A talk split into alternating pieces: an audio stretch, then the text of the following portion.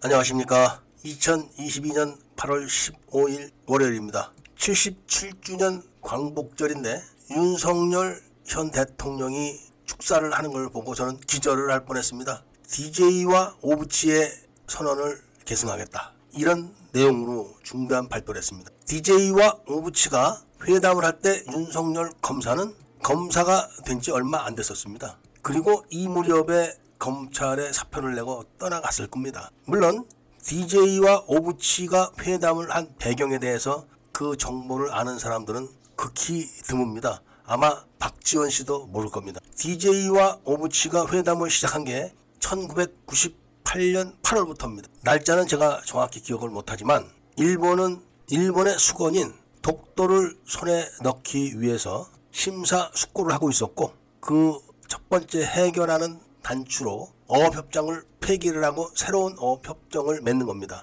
그 핵심은 독도 수역을 한국과 일본이 공동 관리한다. 이 조항입니다. 이게 그냥 질질질질 끌려가고 회담이 진전이 안 된 상태로 계속 놓여 있었는데 1998년 8월부터 1999년 2월 국회 비중까지 일사천리로 6개월 만에 다 끝납니다. 그러니까 간첩 김대중이 만든 정당 민주당이 그 백업을 다 해줘서 국회 비중까지 끝내준 겁니다. 그럼 어떻게 해서 이런 일이 일어났을까요? 아무리 미국하고도 무슨 협정을 맺는다고 해도 6개월 만에 국제 간의 협정이 신속하게 끝나가지고 국회 비중까지 되는 사례는 없습니다. 그것도 국가 이익이 걸린 그런 협정인데 그걸 6개월 만에 국회 비중까지 끝낼 수 있습니까? 그럼 왜 그렇게 됐을까요? 바로 김대중이가 저지른 못된 죄업 때문에 그런 겁니다. 김대중이가 장기 집권을 하기 위해서 한나라당을 없애버리려고 한나라당이 북한에게 돈을 주고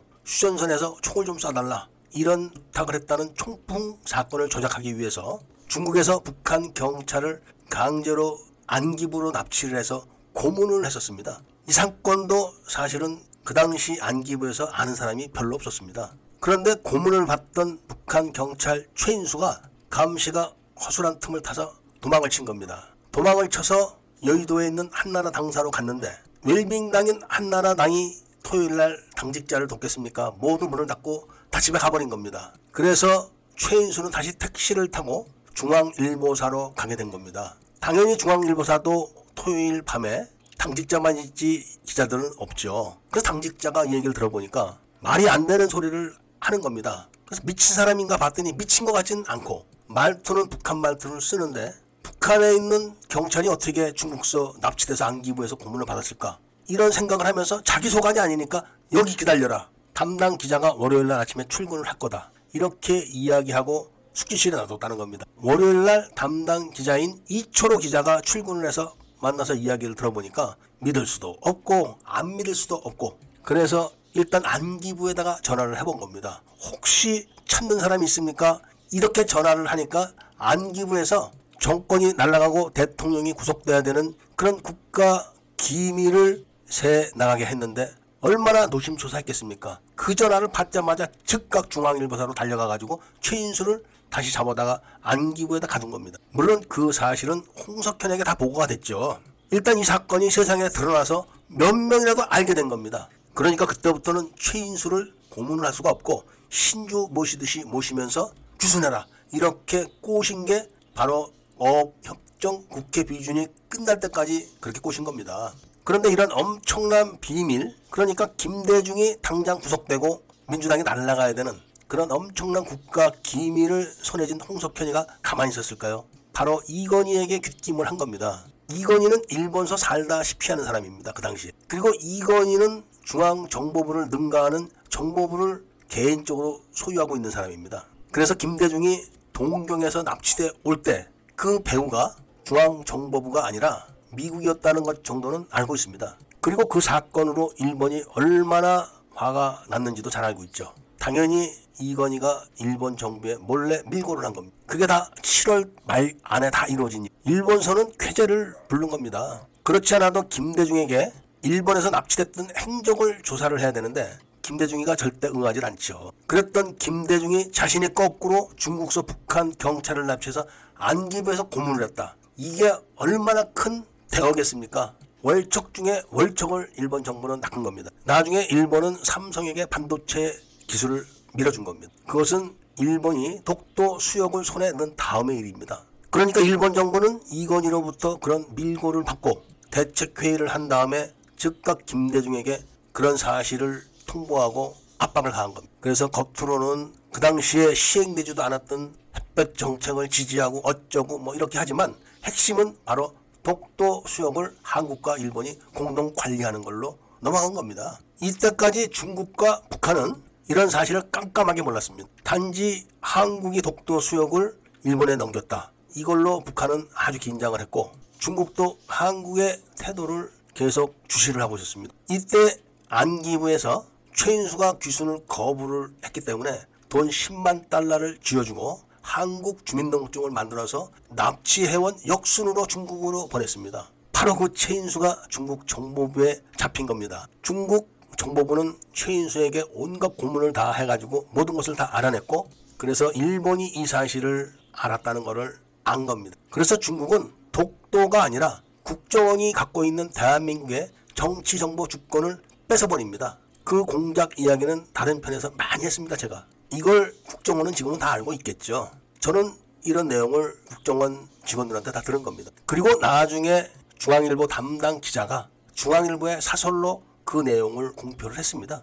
이때 이철호 기자가 기자의 사명감을 갖고 그 사실을 폭로했다면 지금 대한민국의 운명은 이렇게 안 됐습니다. 그런데 오늘 8.15 광복절을 맞아서 윤석열 한국 대통령이 DJ와 오부치의 선언을 계승하겠다. 이런 발표를 했는데 북한과 중국은 어떤 생각을 하고 있을까요? 아마도 이런 연설 내용은 사전에 중국에 다 보고가 되고 중국의 허락을 받지 않으면 불가능할 겁니다. 왜냐하면 현재 대한민국은 정치정보 주권이 없기 때문에 마음대로 정책을 결정하고 할 권한이 없습니다. 군사정보 주권도 다 뺏겼기 때문에 지금은 예를 들면 ADD가 서버가 통째로 털려가지고 아랍에미레이트로 넘어간 것도 수사를 못합니다. 원래 그런 사안은 국정원이 수사를 하게 돼 있습니다. 그런데 국정원은 법적으로 그런 수사를 못합니다. 경찰이 합니다. 법으로는 경찰이 하게 되어 있지만 군사 정보 주권이 없는 나라에서 그런 군사 기밀이 유출된 거를 수사를 못하는 거죠. 그런데 오늘 이 발표가 나가기 전에 북한 백두 혈통의 하나인 김여정이 남조선에서 코로나 바이러스를 보냈기 때문에 남조선을 가만두지 않겠다 이런 발표를 했습니다. 사실 현 윤석열 대통령은 부장검사에서 대통령까지 5년 만에 계속적으로 달려와서 된 사람입니다. 당연히 정치 경력은 없습니다. 이종찬이 원내 대표, 당대표를 했던 한나라당의 몸통인 새누리당의 비상대책위원장을 여러 명 앉혀가지고 물빼기를 다 해가지고 완전 북한의 추종 정당을 만들어 놓은 현재의 인민무력당을 그대로 인수를 받아가지고 대통령 후보로 당선돼가지고 공작원 21호의 공작으로 대통령이 된 겁니다. 이렇게 만들어 놓은 중국과 북한이 그 내막을 모르겠습니까? 지금 윤석열 대통령은 자신이 출퇴근을 하는 그 앞에서 연약한 여자가 동작동에 못 간 감초는 북한군 시신 내놓으세요. 이런 1인 시위를 하는 거를